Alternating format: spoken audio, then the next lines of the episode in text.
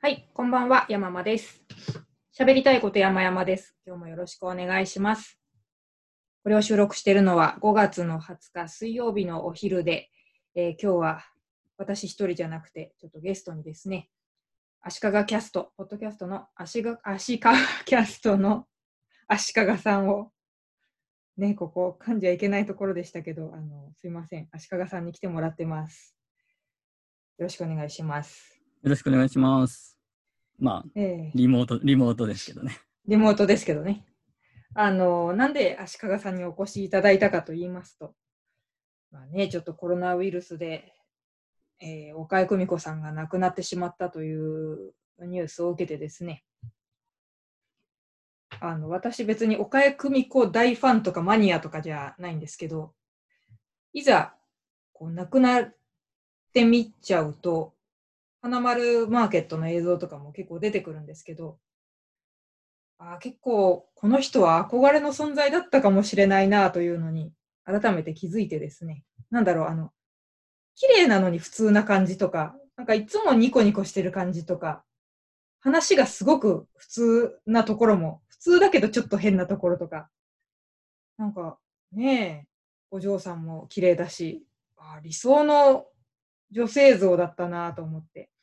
だけど全然こう意識してあ花丸を見てたわけとかでもないし、あんまり岡江さんのこと知らないなと思い、そこで足利さんですよ。足利さん、あの、あれ、何記事書かれてたんでしたっけね。あの岡江さんの似顔絵を、今日の岡江久美子というサイトで、もう花丸マーケットやってる間、ずーっと毎日毎日公開されていたという、で、花丸マーケットでも足利さんのことが紹介されたという、ね、岡江さんのご本にもイラストを描かれてたりとか、そういうご経験の持ち主なので、ちょっと思い出話をはいだ。らだらとはい。そうですしたいなね。ということで、はい。はい。2002年から何年間かやってて、で、ちょっとしばらく休んでて、最後、番組が終了する前にちょっと復活したみたいな感じなんですけどね。あれ、全部で何、何枚書いたんですかね、大体。ああ、それ全然わか わからないですねだっ。て毎日、平日ほぼやってますもんね、よほどの何かがない限り。そうですよね。二十何日あるのかな？そうあで毎月。2002年からですもんね、まあ、途中どこでやめちゃったんだろう。まあ、でもすごい偉業なわけですけれど、必ずそのその日の花丸マーケットのオープニングトークですよね。そうですね。それはどういうふうに書かれていったものなのか、足利キャストさんでも話されてたんですけど、ちょっとその今日の岡江久美子ってどういう企画だったのかお話しいただいてもいいですか？はい。ちょっと、あれですね。画面を共有しましょうか。あ、そうですね。これあの、ズームで今あ画面ね、なんとですね、画面共有のこっちができなくなってますね、今ね、設定で。なるほど。あ、じゃあこれでいけますよ。今、はいちょっと設定見てみました。はい。あ、来ました。YouTube では、あの実際にその今日の岡江久美子のサイトを見ながら、足利さんがお話ししている様子をお楽しみいただけます。はい、今、今日のでサイトを見てますこね。れですね。はい、で、2002年の、あ、違うか、逆だ。2002年の4月22日から2003、2003、2004、2005と来て、多分ね、途中でちょっとね、あまりこう、100%毎日更新しなくなっちゃったんですけど、うん、一応2010年まですごい。8年間。ものすごい回数多分書いてますよね。すごいですね。で、あのーまずこの企画自体ははい。2人でやっていて、で、もともとスタートした時はテキストを、文章を考える人と絵を描く人っていう作業分担でやってたんですよ。うん、で、途中からちょっと、あの、文章の人が離脱というか、して、途中から僕が一人でやってたんですけど、最初は二人でやっていて、で、女性の人で、あのーやってたんですけども、で、最初は単に何かホームページやりたいよねと。まだブログとかはね、なかった時代ですよ。だから、ホームページで何かやりたいよねという話をしていて、じゃあ、毎日更新できるものがいいよねと。で、毎日何かを生み出し続けるのは難しいので、何か毎日こう勝手に入情報が入ってくるようなものはないかということで、で、前々から花丸マーケットの岡江さんのトークが面白いなと思っていたので、あ、それ毎日やってるものだから、うん。それをこうネタにしていけば、ネタには困らないだろうとなるほど。いうような発想で始めたんで、その時点では岡江さんの大ファンとかそういうわけでもなく、まあなんか、いつもトークが面白いなと思ってたくらいだったんですよね。ああでもやっぱ面白いなとは思ってたんですね。そうですね。別に天然ってわけじゃないんですけど、な、なんなんですかね。ちょっとサザエさんっぽいですよね。ああ、まあそういう一面も、そういう一面、うん、そうですね。もあるかもしれないですけど、あの、そうですね、番、自分でこうそこまで突っ込んで岡江さんをこう、まあ、研究ではないけど、まあ一応岡江久美子ウォッチャーというふうに言われてるんですけど、ファンというよりウォッチャーなんですけど、はい。で、そうやってウォッチャーとして見ていくと、天然っぽいとか、天然っていうふうには結構岡江さん言われてたんですけど、実際やってみると、あ天然ではないなというふうなことは気づきましたね。頭の回転が速すぎるんですよ。早すぎる。だから頭の先を行き回転が、すぎちゃう。そうそうそう、先を行きすぎるんで、こう、一歩、二歩、三歩とか、こう、先に行っちゃうんで、で、その間をはしょって、その行った先のことを発言したりするから、うん、飛びすぎてて、ちょっと天然っぽいというか、なるほど。多分ご本人の中ではちゃんと連想ゲームができてるんだけど、いきさつを全然言ってくれないから、みんながついてこないことがあるんですね。あそんな感じですよね。へえ。でもこう、毎朝オープニングから一言、いや、それは面白い方だとしても、毎日毎日その一言を切り取ってイラスト化するって結構、毎日そんなすごく面白いのかって言われたらどうですか？やっぱ面白いもんですか？いやー、そうですね。面白く、面白いっていうか、その、面白いにも多分ね、いろんな要素があって、笑えるという面白さと、はい。なんか、いいこと言ったみたいな、名言みたいなこととかあるんですけど、まあ、こ 今回なかったなっていうのはもちろんありますし、うん。極端にオープニングがない時とかもたまにあるので。あの、オープニング出てきて、2人、二人、こう、やっくんと岡井さんが出てきて、で、最初、おはようございますとか言って、で、すぐにこう、ニュースですみたいな感じで、ニュース映像になるとか、そういう時もたまにあったりとかしたんで、えそそういう時はもうそれを書くしかないみたいなうん、そうですよね。ことですよね。でもこう、だんだん毎日書いて、ウォッチャーになっていくに従って、どうですか？なんか、その面白いにもいろんな面白いがあるっておっしゃってましたけど、よく足利さんが切り取ってたのはどういうタイプの岡谷久美子発言ですか？そうですね。どういうと言われるとなかなか難しいと思うんですが、あの、特徴、岡江さんの特徴としては一つはやっぱり擬音ですね。祇園、あ、長嶋監督みたいな感じなんですか？そうですね。擬音だけをまとめてる。そんなのがいやいや、ちょっとたまたまパッとちょっと作った。ああ、すご画い。これ YouTube では今映してもらってるんですけど、鼻、鼻がほ、ほえって感じ。何の瞬間のことか言ってもらわないとわかんないですね、擬音がね。この鼻が増え、増えはちょっとあの、忘れちゃいましたけど、その、ん、え、えーっていうのは、歯ブラシを間違えた時ですね。ああ、ご家族のとかを間違えちゃった時にそういう気持ちになるって言ったんですね。そうですね。で、このカチカチカチカチカチっていうのは、あの、氷のレストランみたいなのあるじゃないですか。はいはいはい。あの、こう、そこがもう完全にこう氷みたいな冷えたところに行って、で、うんそこでシェーカー振ってカチカチカチカチみたいなことですよね。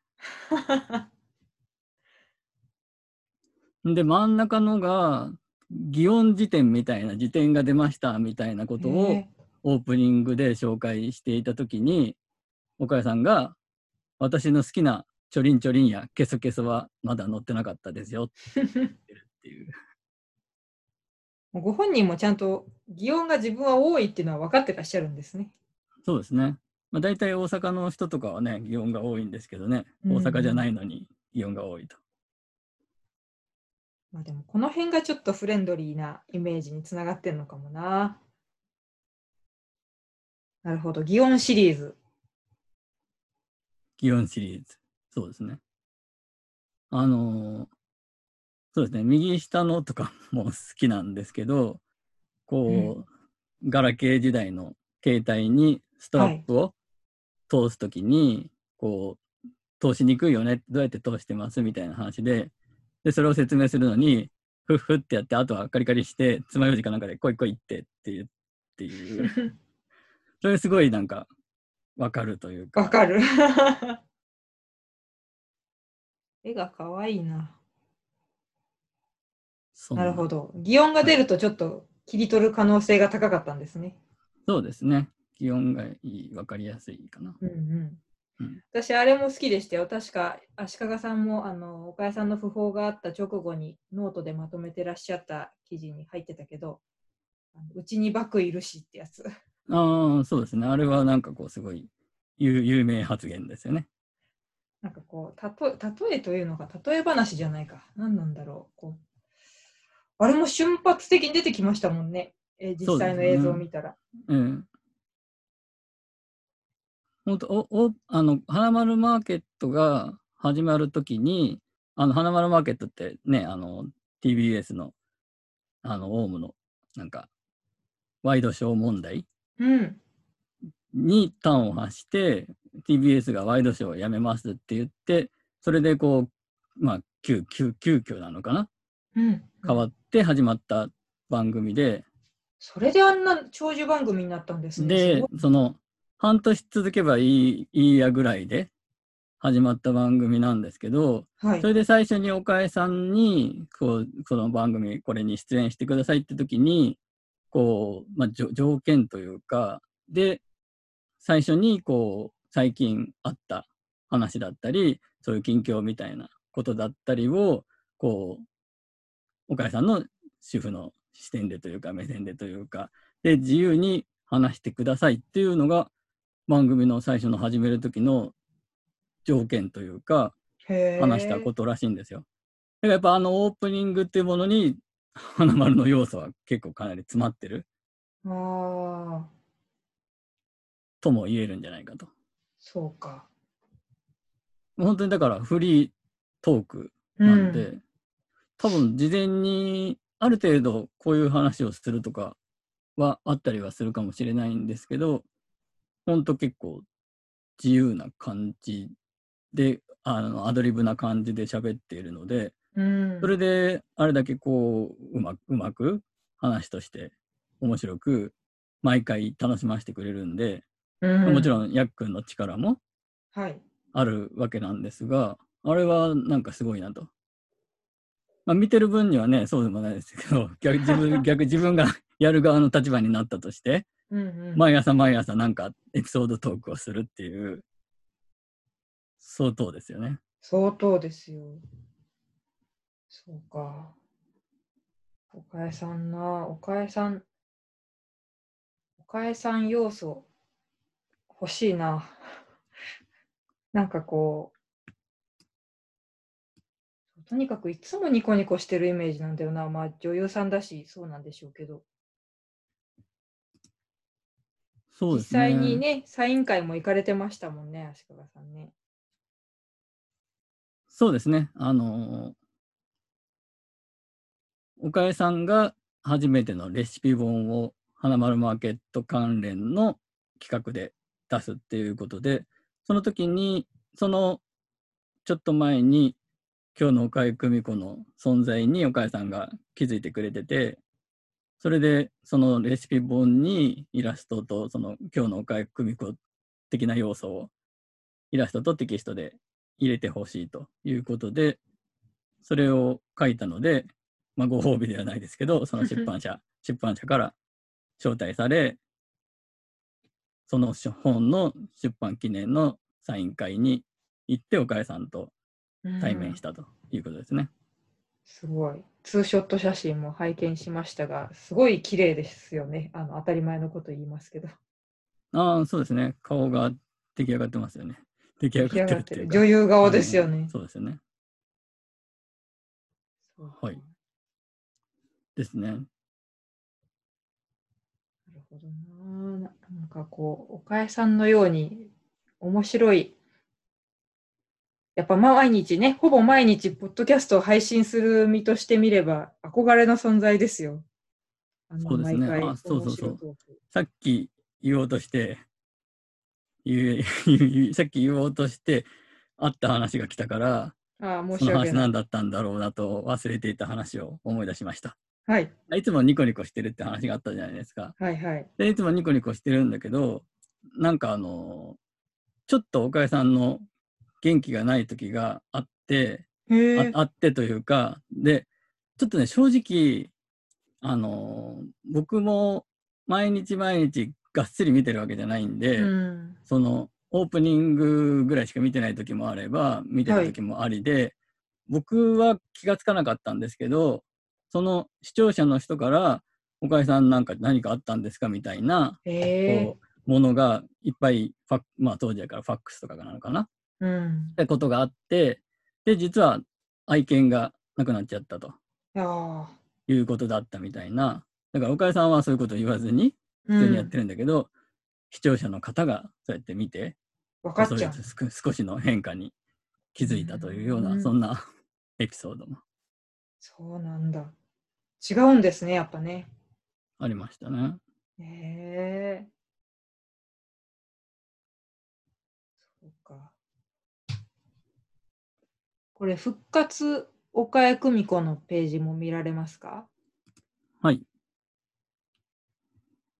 2010年で今日の岡谷久美子のサイトは終了してたんですけれども、はい、花丸マーケットが終わっちゃうっていうタイミングで、2014年ですかね。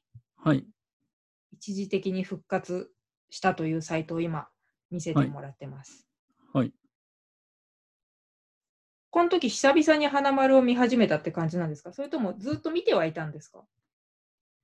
あ見てはいたんですが、そんな、まあ確かに毎日毎日必ず見てる感じではなかったですよね。うん。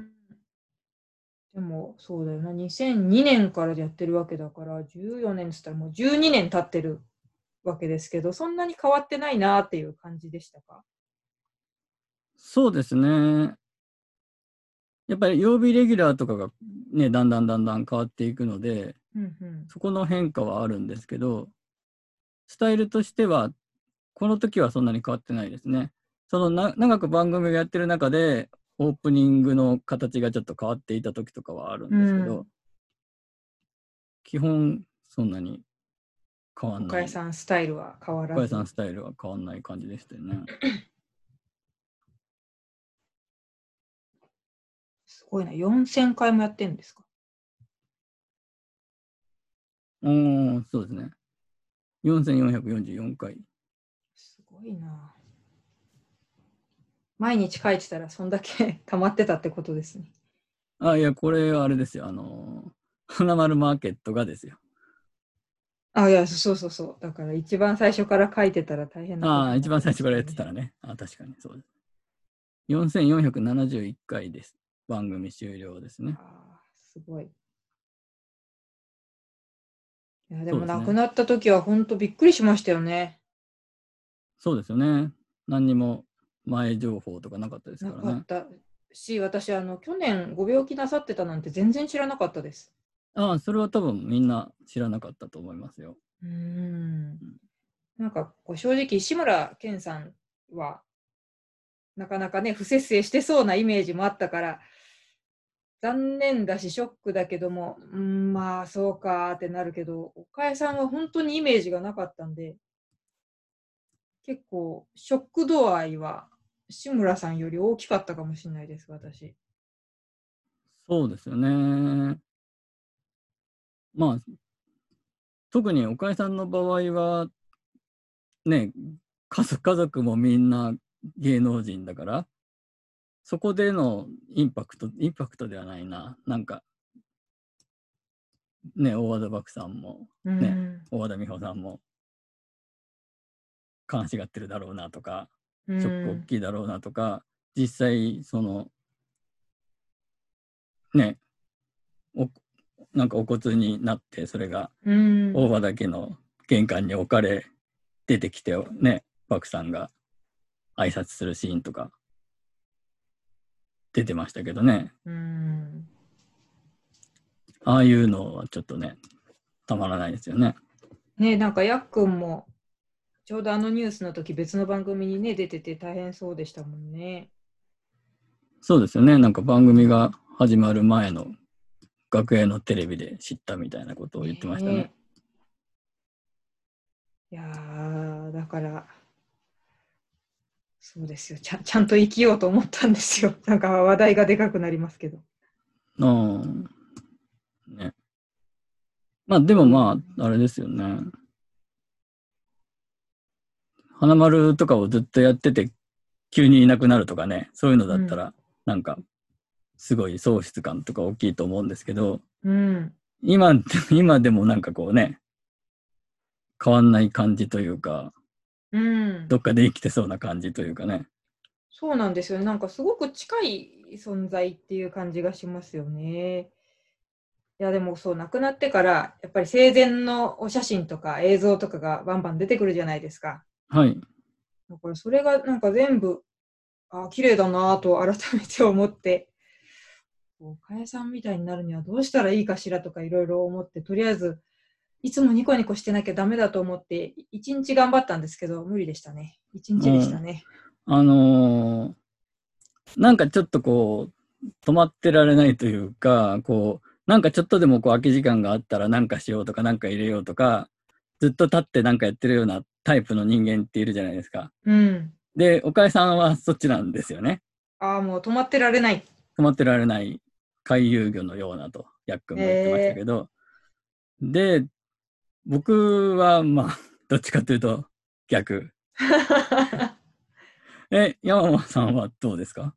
ああ私は動いてますね、結構。あじゃあ結構その何か空いてる時間があれば何かを入れたい予定を入れたいなんかしたいみたいな感じですか、そのぼーっとする時間はあんまりかも。ああじゃあそこはじゃあ岡谷さんタイプでね。そうですすね。おかえレベル1になりました、これで。はい そうなんだ。結構アクティブな感じなんですね。そうですね。で、でも、そうか。はい。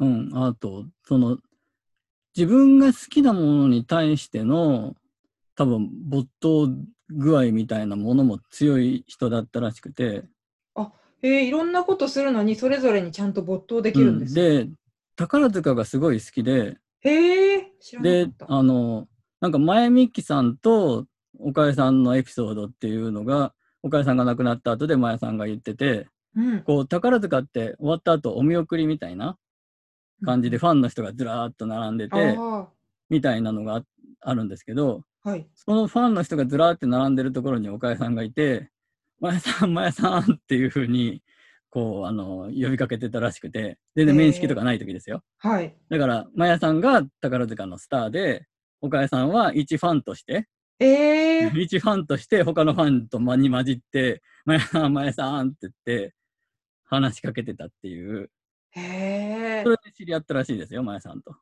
すごいですね。楽屋に挨拶にとかそういうんじゃなくて、芸能人ルートじゃなくて、えファンとしてのめり込んでたんですね。え、ええ。で、なんかそういう好きなものの話をすごくこう、その、なんか、飲みに行ったりとか、うん。あのー花丸のスタッフとかと飲みに行ったりしても、その宝塚の好きなものの話とか、そういう話をすごくしてたらしいんですね。なるほど。あ、だから結構ご自分の話をしても嫌味になんない感じの人なんですね。なんか俺の話を聞けになっちゃう人もいるじゃないですか。自分の話をし始めると。はい。だからそう、なんか聞かせるトークテクニックがあるんですね。うん。もともと備わった何か。そうですね。なんで、その、さっき先ほどの回遊魚タイプかどうかというのに続き、はい。岡江さんタイプとしては、はい。その好きなものへののめり込みが強いと。それに語なるほど。うんそうかでそれで言うと、まあ僕はそう岡江タイプですよね。あ、すごい。1対1ですね。私、それはちょっとダメだわ。じゃあ、次のチェック何ですか？次のチェックは何でしょうね。あ料理上手かどうかですか、あ料理上、あ、そうですね。料理上手というか、あ、わかった。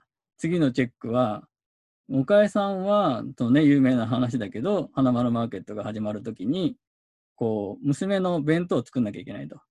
だから朝、朝娘の弁当を作って、それから出かけられる時間だったらいいですということで、うん。で、それで、あ、な大丈夫ですと。8時半スタート。うん、うん。だから、というふうなことがあったらしいんで、だから子供の弁当を作る、ちゃちゃっと作る、料理を作ると。それをかなり足利さんに寄せたチェックポイントにしてるじゃないですか。知ってますよ、ワッパ弁当を作ってんの、曲げワッパの。そうなんですね。なんで、あの、僕はワンポイントリードということで、2対1ですね、今ね。そうですね。でもほら、やっぱバラエティ番組的には、これ取ったら100ポイントみたいなのありますからね。どっかで逆転を。そうですね。えあと、ーあの、あ、そうですね。あと、岡井さんといえば、イカ納豆が好きな食べ物。イカ納豆？はい。へでイカイえカ納豆好きピ、ピンポイントでイカ納豆好きだったら、ワンポイント。プラス、プラスされますけど。イカ納豆のイラストもえ描かれてましたね、前ね。イカ納豆は2回ぐらい書いてましたよね。そうなんだ。ああ、食べたいって言ってるイラストを拝見したことがありますよ。そうです、そうです。へえやっぱのめり込んじゃうんですね。あそういう、そうですね。何か好きなものっていうのがあるんですよね、きっとね。うんうんえーあ復活岡谷久美子は衣装チェックのコメントも入れてたんですね。あ、違います、違います。おかえ今日の岡江久美子は、もう衣装チェックの、あのーコーナーと言ってもいいくらいな。あそうだったんですね。あのーこれ最初に作るときに、あのーあ、そっか、衣装チェックのコメントなのか。これ衣装、あ、たまたまなんか長いんですね、話が。全部には入ってるんだ。本来全部、毎回服装が入ってるんですよ。すごい。こう昔のとかも。適当に。こう、必ずなんか入ってるんですよ。本当だ。ステッチが際立つジャケット。いろんな色で模様になったセーター。さこれは男の人がガガイドしてる。あ、でも、違。文章は女性の方ですね。だからなんでね、わざと古いのを出したんですよ、今。なるほど、なるほど。だから、女性の人がやってた頃の。はい。女性の人が。あえてこういう書き方。方をしてるんですね。な多分男性でも分かるように。そう、このコーナーを始めるときに、最初、岡江さんの面白い一言と、岡江さんの衣装チェックっていううん。のが最初のコンセプトだったんですよ。なるほど。で要は情報として、毎日更新されていく情報として、こう、岡江さんが何か面白い一言を言ってるその一言っていう一つの情報と、岡江さんが着ていた服装の情報があって、で、本、あの、最初のコンセプトでは、その衣装を僕は忠実に書くっていう。ああ、じゃあ全然ウォッチャーじゃなかったんですね、ちょっと。意味が違う。そう。なんで最初はそういう、こう、衣装チェックのためにイラストを描くっていうコンセプトというか考えだったんですが。それを一個書いて、こう、単に棒立ちしてる、単に棒立ちしてるおかげさんがいて、うん、で、一言があってみたいだったんで、で、さすがにそれは面白くないと、相方の方の人が思ったのか、うん。こういう感じにした方がいいんじゃないって言って、なんか、なんかの本かなんかに載ってた写真のイラストを送ってくれて、へえ。で、その、岡谷さんがいて、で、やっくんも入ってて、吹き出しとかで言葉入ってたらいいんじゃないみたいに言われて、で、うんうん吹き出しに言葉を入れるスタイルになったんですよ。なるほど。だから第1回の時にもうその形にこう変わったんで、うんうんうん。なんとかスタートして、すぐその形式にはなったんですけど、へえ。ちょっとこの毎日イラストを描くっていう話は、それはそれで聞きたいですね。ちょっと岡谷さんの話とごっちゃになっちゃうから、一旦横に置くけど、すごい気になる。へえ。あ、ちなみに岡谷久美子レベルチェックはあと何何問かないですか？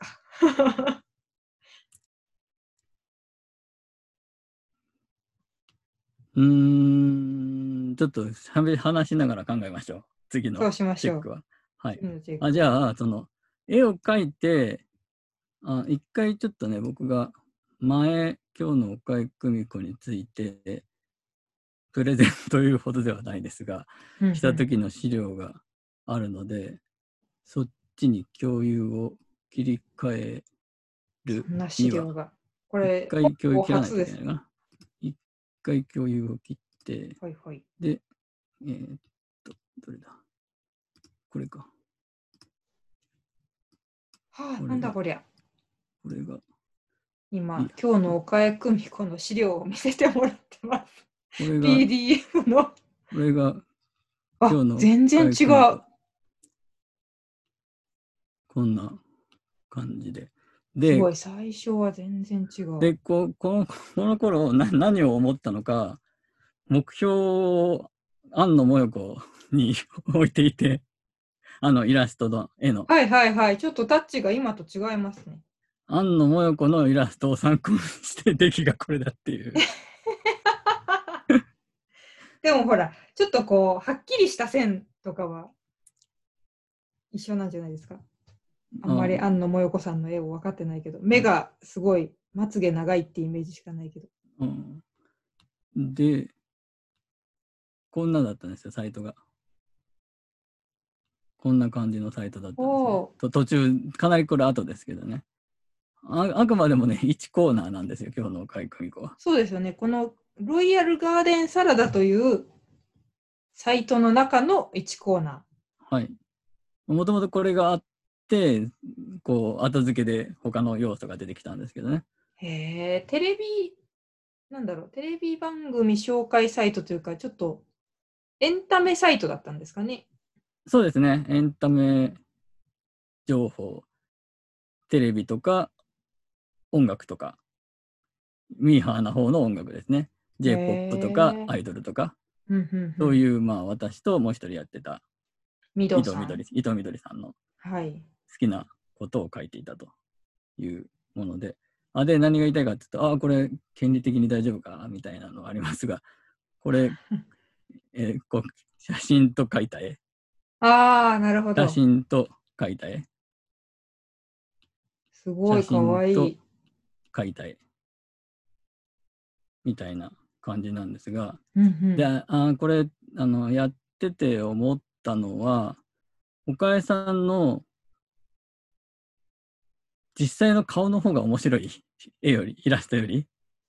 すごい、さっき、あさっきあの、ちらっと見せて、あんまり長く見 長く見せても短く見せてもどっちにしても権利的にやばいというのは変わらないんですが、ーあの、面白い顔をしているところの絵を描くじゃないですか。はい。でも、本人の方が面白いんで、何度へもえこの写真をそのまま載せてと思ったことかと。そうまあそうか。そうですね。だから、面白い顔、表情豊かで面白い顔ができるっていうのが、岡谷さんチェックポイントの次ですかね。ああ、これはちょっとなかなかハードル高いですね。でもそれ大事だな。だって今見せていただいた写真、まあ、見えちゃった写真というのが正しいですけど、2002年ぐらいです？結構始まった当初ぐらいのお写真です？そうですね。そこから多分せいぜい2年、3年ぐらいの間のものだと思いますね。だからもう10年以上昔の写真ですけど、全然変わんない？あ岡谷さんのお顔が、なんかずっと同じ若々しい感じで、多分それは表情豊かが鍵な気がしますよ。ああ、ポインポイントですね。表情豊かか、なかなかハードル高いですね。やっぱ家で仕事したりしてると、表情乏しくて問題ないですもんね。そうですね。なるほど、やっぱ。表現力ですね。すごい。そうか、似顔絵の方が面白くなくなっちゃうのか。そうなんですよね。元を知ってるから。この元の面白さをこうより伝えたいと思っても、うんうん、元の方が面白いと。でも逆に、その発言はこうやって書き文字にしていただいた方が、あこんな面白いこと言ってたんだっていうのに気づけますね。そうですよね。だからこれ、ね、これテキストを入れてないのかな？最近の、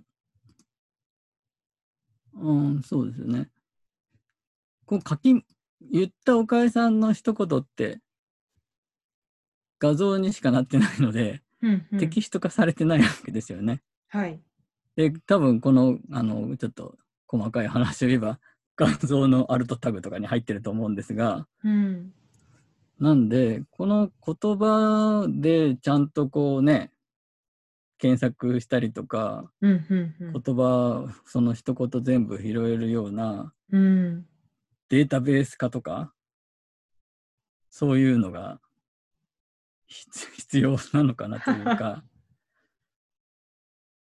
これを機にというかね。ああ、面白い。多分映像だと、こう、さーっと聞き流しちゃうところも、こう、残しといてくれると、まあ、表情はね、実物の方が面白いかもしれないですけど、やっぱりそのシーンの面白さはイラストにしてやっとわかる感じがありますね。そうですよね。だからひ、あと一コマで収めないとね、うん収めないとっていうか収めてるので、その内容によっては、あ、わざと、まあ、コマを切ってやってる時もあるんですが、うーん。何コマかで見せた方が面白いな、みたいなね、うんうん。時もあったりしますよね。えー、面白い。そうそう。なんで、そう。データベース化みたいな感じのものがあると、まあ、ちょっとおこがましいですが、あのーね、おご家族の方も、うん。なんか、それこそね、お母さんが、その、永遠な存在にうん。なるというか、あはいはい。のー大和田美穂さんも、今日の岡井久美子好きというか、えー、すごい。あ知らないわけないか。むなんか向こうから見つけてくれていて、へえ。で、ちょっと、うん、若干、こう、表になってない部分において、ちょっとそういう話を聞いたことがあって、はい。なんで、その、大和田さん、あ、大和田さん、大和田美穂さんも、うんうん。た 多分この今日の岡井久美子みたいなものが、まあ今でもまあ残ってはいますけど、うん、もうちょっとなんかしっかりした形でデータベース的な感じのものでうん。残るとなんかもしかしたら喜んでくれるんじゃないかなとか、うんうんうん。そのちょっとのこのその心の癒しにうん。つながったりするんじゃないかなみたいなことを考えたりもするわけですよ。うん。なんで、なんかちょっとこのコンテンツを、なんか、まあね、これを機にというとちょっとね、あれですけど、うんうなんか、白のもう一つ違った形で出せないかなとは思ってるんですよね。ん、ああね。これ電子書籍とかにするのがやっぱ大変なんですかね。大 大変でしょうね。だから同じ、この内容をそのまま多分並べるだけでうん。本にしてもというのはあると思うんで、そっか。編集がちょっと大変か。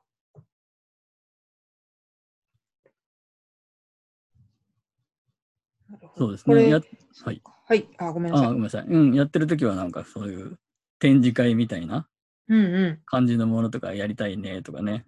ああ、いいですね話してたんです。けどね。うんうん。